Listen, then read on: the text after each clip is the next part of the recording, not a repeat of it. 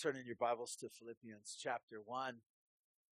This morning, uh, as we begin, I just want to uh, talk to you just a little bit about the way we think. Uh, most of us think about when we think about walking with Christ and being a Christian and doing what he wants us to do and and following after him, we think it kind of goes like this. Uh, we think that um, I do what he wants. I do what he wants. And then I get what I want. I get success. I get popularity. I get riches to buy all the junk that I want. Uh, I first do what God wants, and then He does what I want. Or maybe we think about it the other way, um, even in the reverse, that um, I I get what I want. I get that popularity and uh, I get to do whatever I want. I get the stuff that I want, the money that I want. And then in response to that, I'm supposed to serve him uh, because I've gotten what I want. Now Jesus gets what he wants. Um, I want to encourage you about today. Today might be a challenge for us as we think that way. And I, I don't exclude myself from that. This passage is a challenge for me. Um, especially even as I mentioned, we live in a beautiful place. We live in a, a place of comfort and riches. Uh, we get to live in California. It's awesome. It's awesome. Uh, who else would put up with all this to get all this? You know, it must be a great place if we do this. Um, I, I want to tell you that uh, we struggle with this idea. And uh, this morning we're going to look at a part of Paul's journey. Uh, and I, I want to say, I want to tell you the, the result. Paul gets it. Paul gets it. And we need to follow in his thinking, not our own. Okay? I, I realize that Paul gets it because God had worked in his life and drew him to himself and taught him amazing things, so much so that he could write it for us, inspired by God, uh, that we would have a record of this uh, really forever. And so uh, here we are this morning. If you'd stand in honor of God's word, I'd like to read to you from uh, Philippians chapter 1, starting in verse 12. God's word says this I want you to know, brothers, that what has happened to me has really served to advance the gospel, so that it has become known throughout the whole imperial guard and to the rest that my imprisonment is for Christ. And most of the brothers, having uh, become confident in the Lord by my imprisonment, are much more bold to speak the word without fear. Some indeed preach Christ from envy and rivalry, but others from goodwill. The latter do it out of love, knowing that I am uh, put here for the defense of the gospel. And the former proclaim Christ out of selfish ambition not sincerely, but thinking to afflict me in uh, my imprisonment. What then? Only that in every way, whether in pretense or in truth, Christ is proclaimed. And that I rejoice. God, we ask your blessing on your word. We ask that you would direct our thoughts to it now. Uh, God, we ask that you would help us to be the people you want us to be, to think as you would have us think and be walking in humble submission to you instead of our own self. God, we thank you in Jesus' name. Just to remind you, uh, the book of Philippians is written to the church at Philippi or the believers in Philippi, those who had been saved by Jesus. Uh, they're just a church and a place, a bunch of people. We looked in the book of Acts. We uh, saw on Paul's second missionary journey that uh, there was a mishmash of people that came to faith and households, and they became the church. And uh, I, I, think that we are a mishmash of people that have come to faith. We've come from different places, uh, different stories, different backgrounds, uh, stops and starts and wrong directions. And God has brought us to the place of faith in Him that we would trust Him but that we would also be the church and continue to do his work. And so uh, we are in a study of the book of Philippians, really realizing what joyful service is all about. Um, I, I realize that most of us are not seeking joyful service. We're seeking to be joyful. We're seeking to be happy. And we're looking around and we're testing things out and we're trying different things, hoping to be happy, hoping to be fulfilled, hoping to be satisfied. Uh, sang some songs today. I hope you caught it. Uh, all my attempts to be satisfied, uh, all my like that, that frustration. What's it found? It's found in Jesus. I think even as I, I was singing today, I was wondering uh, if Paul sang these songs uh, when he was in prison. Uh, they weren't these songs, right? Pretty sure. Pretty sure. Uh, I don't know for certain though. Uh, but what was he singing? What was he dwelling upon? He was dwelling upon the steadfastness of God, the worth of Jesus Christ. I, am sure he was a smart guy and he was going, uh, yeah, I'm in prison. Is it worth it? Yes, it is. And so I will maintain my focus. I will continue to go uh, that, that salvation that I got. I used to be living large, and now I'm in prison under house arrest and hanging out with guards all the time.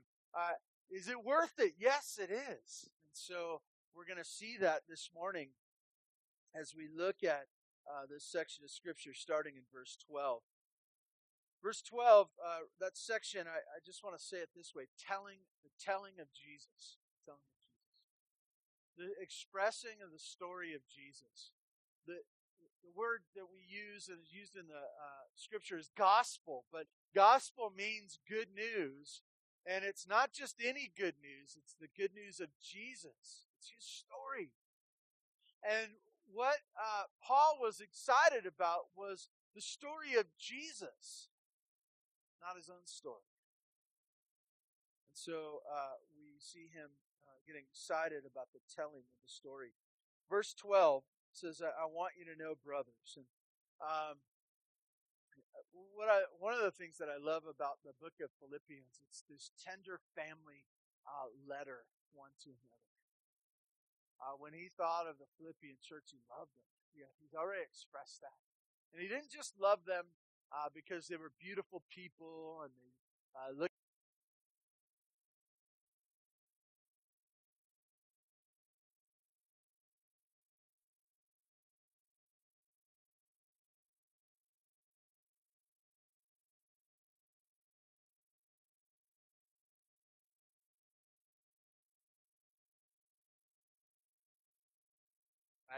looked about. Yeah, there we go. That's better. Yeah. I'm kind of a tech guy. If only I could have this for other people, that whole mute button thing. No. Uh, some of you are thinking, I should have one for him, you know. Uh, it's true. What were we talking about the scriptures? Good. Uh, good news. The good news.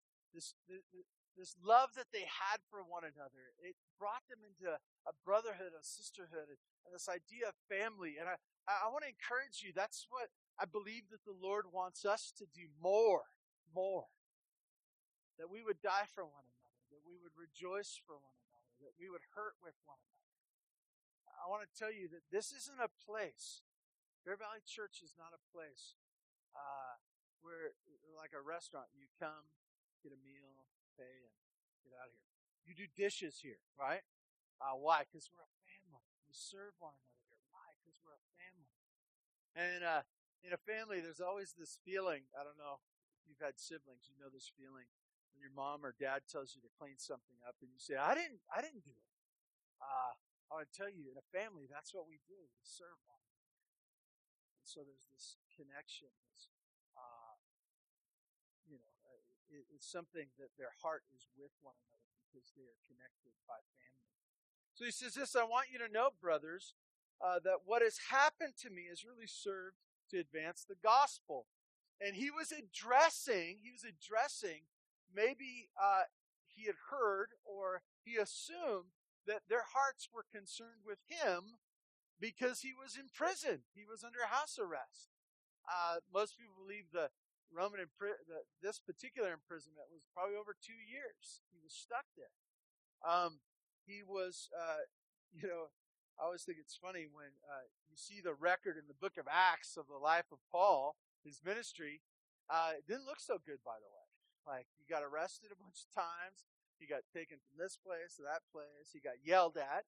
He got thrown out of cities. He got beaten uh, publicly. Like, the, it didn't go so well for Paul. There was a lot of bumps in the road. But Paul writes to them in verse 12 and he says, I want you to know, brothers, I have this message. It's important for me to share with you. What is it? What has happened to me? All the bad stuff, the bad stuff, has really served to advance the gospel. That seems wrong to me. That seems wrong. And when I say wrong, um, I think we say it here all the time. Hey, how's it going? How's it going? How things going? How, how was your week? How was your week? I asked you if you slipped on the ice, right? You, we want to know what's going on. And Paul's giving an answer to how's it going. And if you look at that particular verse, verse 12, you could uh, take from that verse, his answer is what? How's it going? Great. It's going great. It's going great because the, the gospel is being advanced. The message of Jesus is going out. Now, this could be a missions letter, right? This could be a missions letter back to supporters. It really is. If you, uh, as we're going to go through the book here, we're going to realize that uh, the Philippian church was uh, with him. They were sending money to him. They were helping with his needs during his imprisonment. Um, and he writes back to them. He says, "It's going great. It's going great." But he he says, "What has happened to me?" And as they're thinking about what has happened to him, they're they're thinking of, "Oh, he's gotten beaten. Oh, he's gotten in prison. He's gotten falsely. He's a he's a good man, a great preacher, a noble preacher. He's helping people come to faith in Jesus, and he's in prison. You know, if Paul was out of prison, he would be able to do great things, but he's not. He's stuck. He's stuck.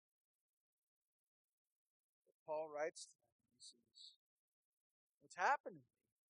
What's happening to me is great because it's advanced the gospel. Um,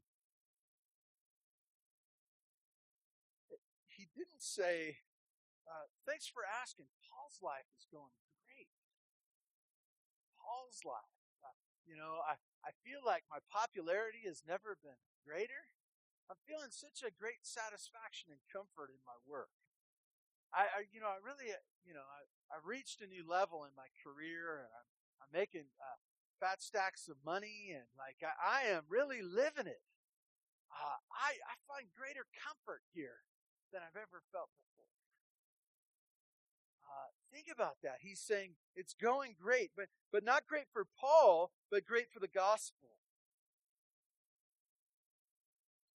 Uh, one of my sons is playing baseball right now, and so I was hanging out with some of the, the baseball players yesterday, and uh, talk talk to the kids and say, "Hey, how'd it go? How'd it go? Are you winning? Are you winning?" Uh, say yes or no, we won. How'd you do? Well, I did this, I struck out, I got a hit, I made some plays, made a couple of errors. You know, we're asking about how are you doing? Sometimes we'll ask students, you know, how are your grades? How are your grades? How was the test? How, how were things going with you? Are you happy? How's your life going? Are you happy? Are you killing it? You know, are you really making things happen? And yet, as Paul responds to maybe that question, he said, things are going great. The gospel is advancing. The gospel is advancing. This is the gospel is advancing, so everything's going great. Whether everything is as you decide, I'm pretty sure as Paul thought about his plan, and you can read that once again in the book of Acts, it shows Paul's uh, he has all these plans that fall apart. Does anybody else have plans that fall apart from time to time? You know, have you even plans for this week? Uh, you had big plans. You were going to get things done. You were stuck in the snow. You were shoveling snow. uh, I got stuck like four or five times in my own driveway. In my own driveway. How embarrassing is that kids pull you out? You know, that's just awful. Um, so you saw me. Uh, I forgot my jacket. I said, I'll just run home. And I barely pulled into my jacket. Barely. And so I got stuck right there in the middle of the day. A bunch of you laughed you passed by me with a shovel and you saw me out there uh, for all to see. You think about that and you think about how we are so scheduled out. and We have so many ideas and agendas of what we're going to accomplish, what we want to do, our plans for prosperity, our, our plans to, to make it happen.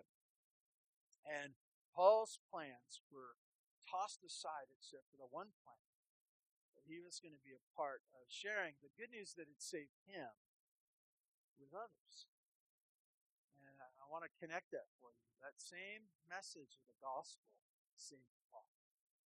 Same, same message. It caused him to realize that everybody he met needed that same message as well the message of Jesus, the good news of Jesus.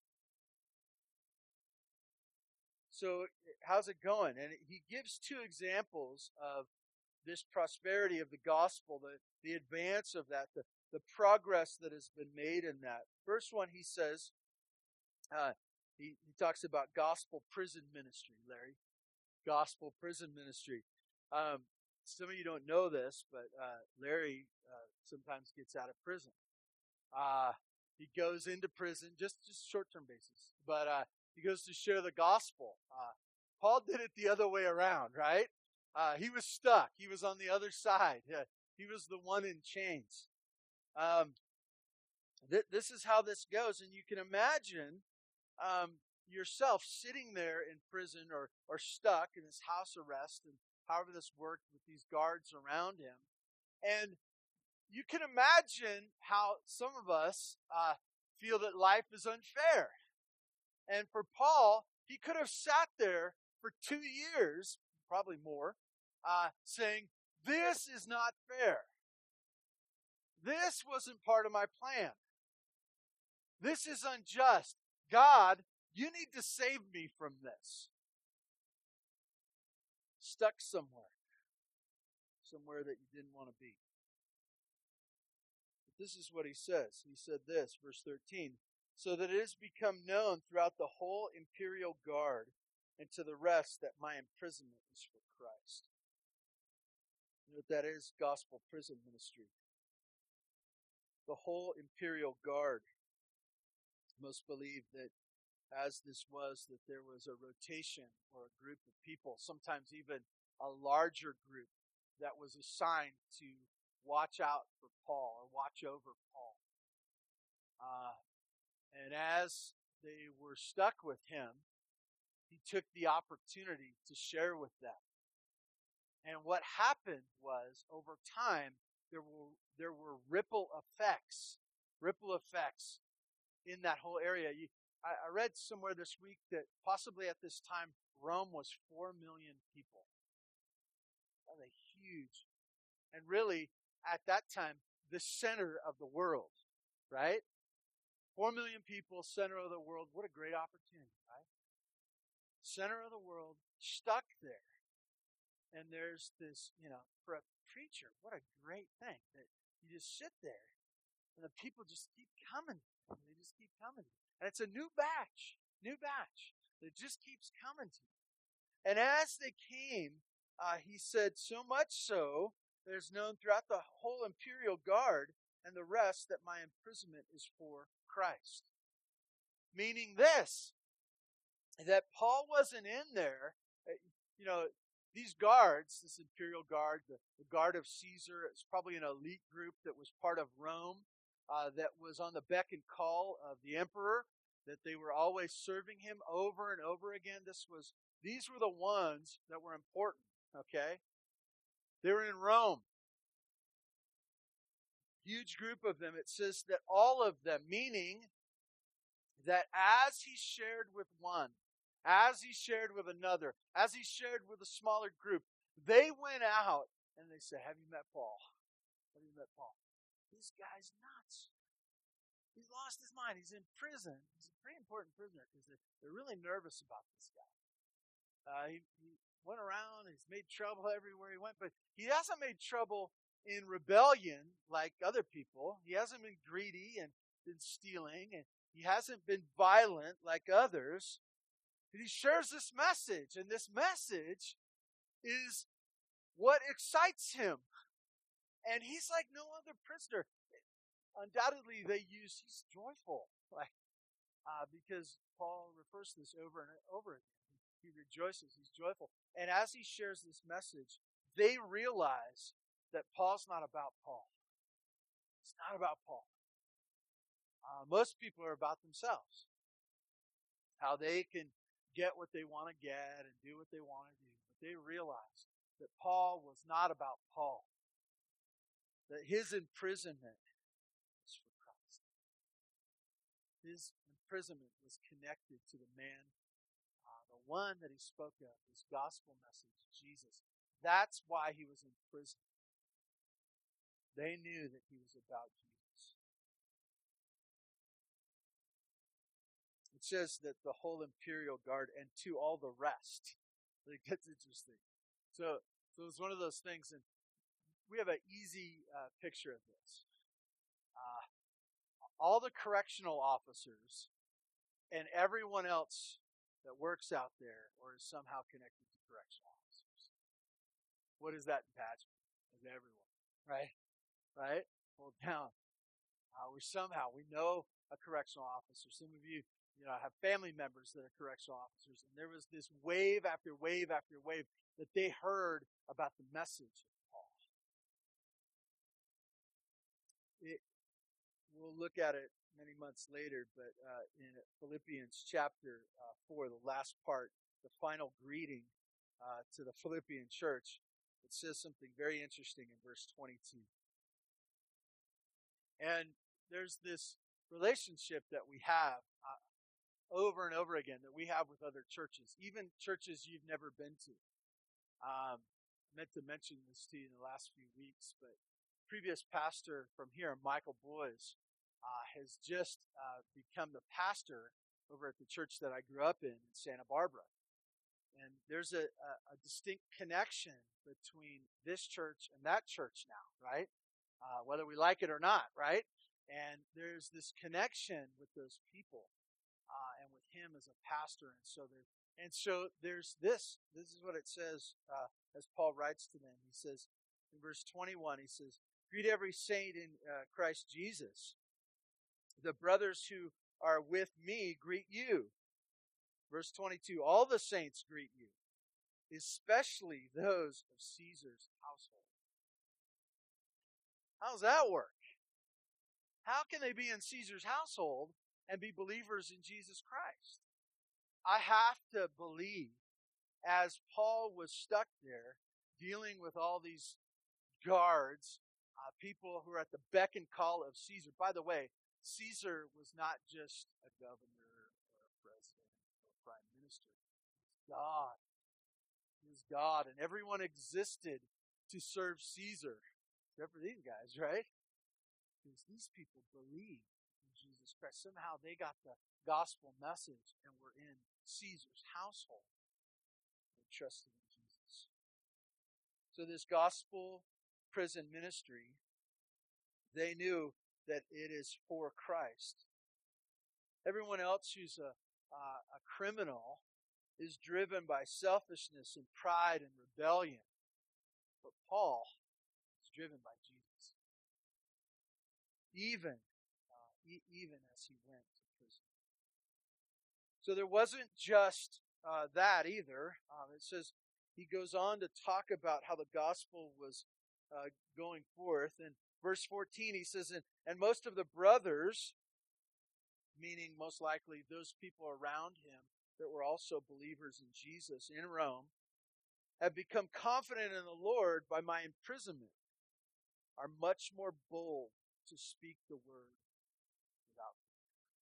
A great picture, right? So Paul got thrown in prison, and they said to themselves, Oh no, we better be quiet because Paul got thrown in prison. No, it, it was the complete opposite. Uh, most likely because they asked the same question that Paul did when he was in prison. Is it worth it? Is it worth it?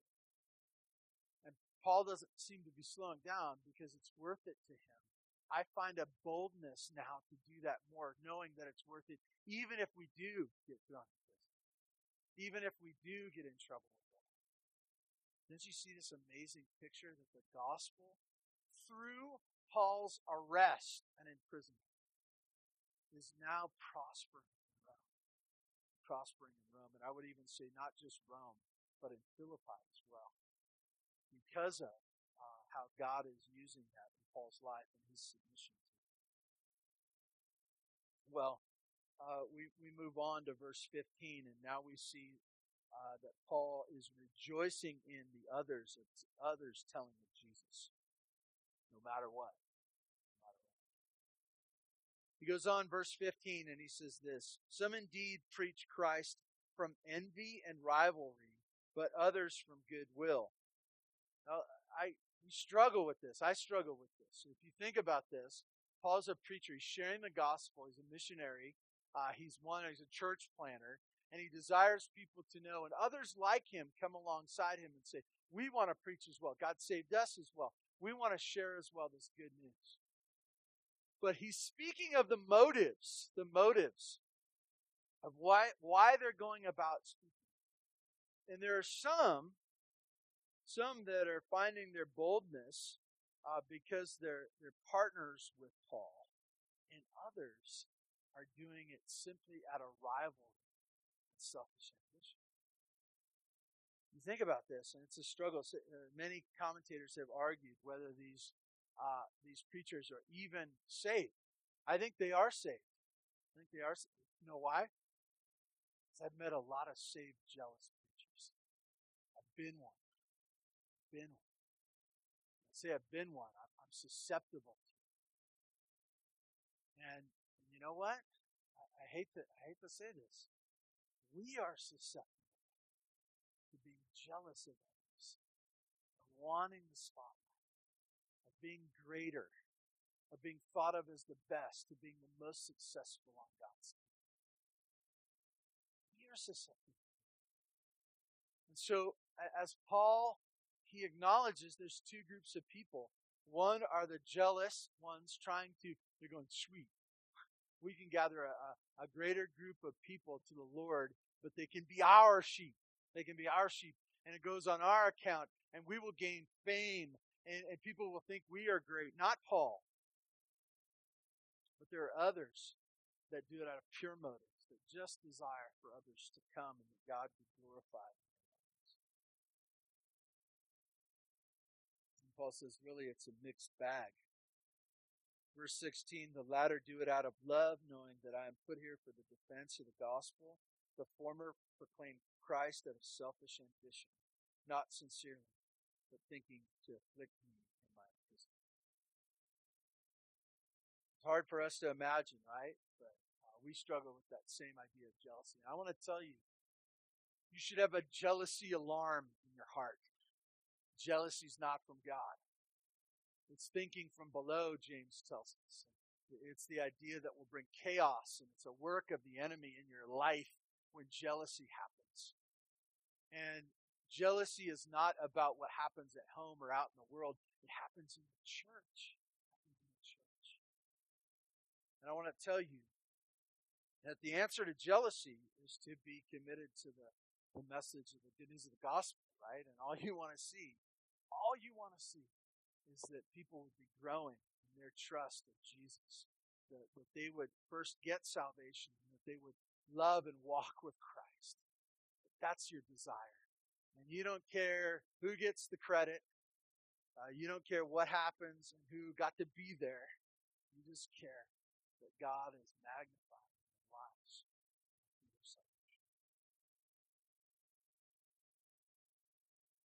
Verse 18 says this What then? Only that in every way, whether in pretense or truth, Christ is proclaimed. Doesn't matter. Doesn't matter who it is. It doesn't matter how it happened. It doesn't matter if it happened at this church, or the church down the road, or the church in the valley over there, or the church in town, or the church in Cal City, or wherever. It doesn't matter. It doesn't matter whether it happened in prison or outside of prison. The only thing that matters is that people, people would hear the message of Jesus, that he would be lifted up, that Christ would be proclaimed, that people would know that their sins forgiven. I purposely left this to the last, but what does he say? And in that great to be in prison. He doesn't say that, right? He, man, I love being beaten. That's my favorite time of day. You know, the beatings, love them. Love what I'm getting to eat here. I love how I'm being treated. I love being in Rome. Beautiful this time of year. Um, from the inside. Uh, uh, he doesn't say any of that. He says Christ is being proclaimed. And in this, people are hearing the good news. I want to give you three things to cling to. Um, really, for us to know uh, and experience all that Christ has for us. If you're saved because of Jesus here today, Christ has something for you. He has something for you today, for this life, right now. Right now. Uh, he has stuff waiting for us in heaven, but He has life for us right now. And so uh, to get that and to understand that, three things for you from passages. First one is this. Look, look for the plan of God the ruined plan. Ah, when your plans get ruined, and they'll get ruined often, uh, embrace what God has for you. You find yourself in a place that you didn't want to be you plan to be some other place. You know, uh, most likely, um, it's not. It is not prison for us, at least today. It might be. It might be. Uh, can anyone else think of a prison you have to go to? It's not really a prison, but you're stuck there. Your work, a hospital, just laying there with your thoughts, nurse after nurse coming machines and stuff like that. People poke you, mean people. Ah, guards, the Imperial Guard is coming. We have some of them here today. Um, it's your opportunity, one right after the other, coming in, right? Some of it might be your work, uh, your work, your situation. You work with people you don't like. Chances are you don't like them. You know why? Because they're stuck in their sins. They're battling in their heart all day long. They're frustrated that life isn't turning out the way they wanted and they have no sense of rest. Why? Because they're stuck in their sins and they haunt them every day. I'd be grouchy too. And it's your opportunity the Lord has placed you.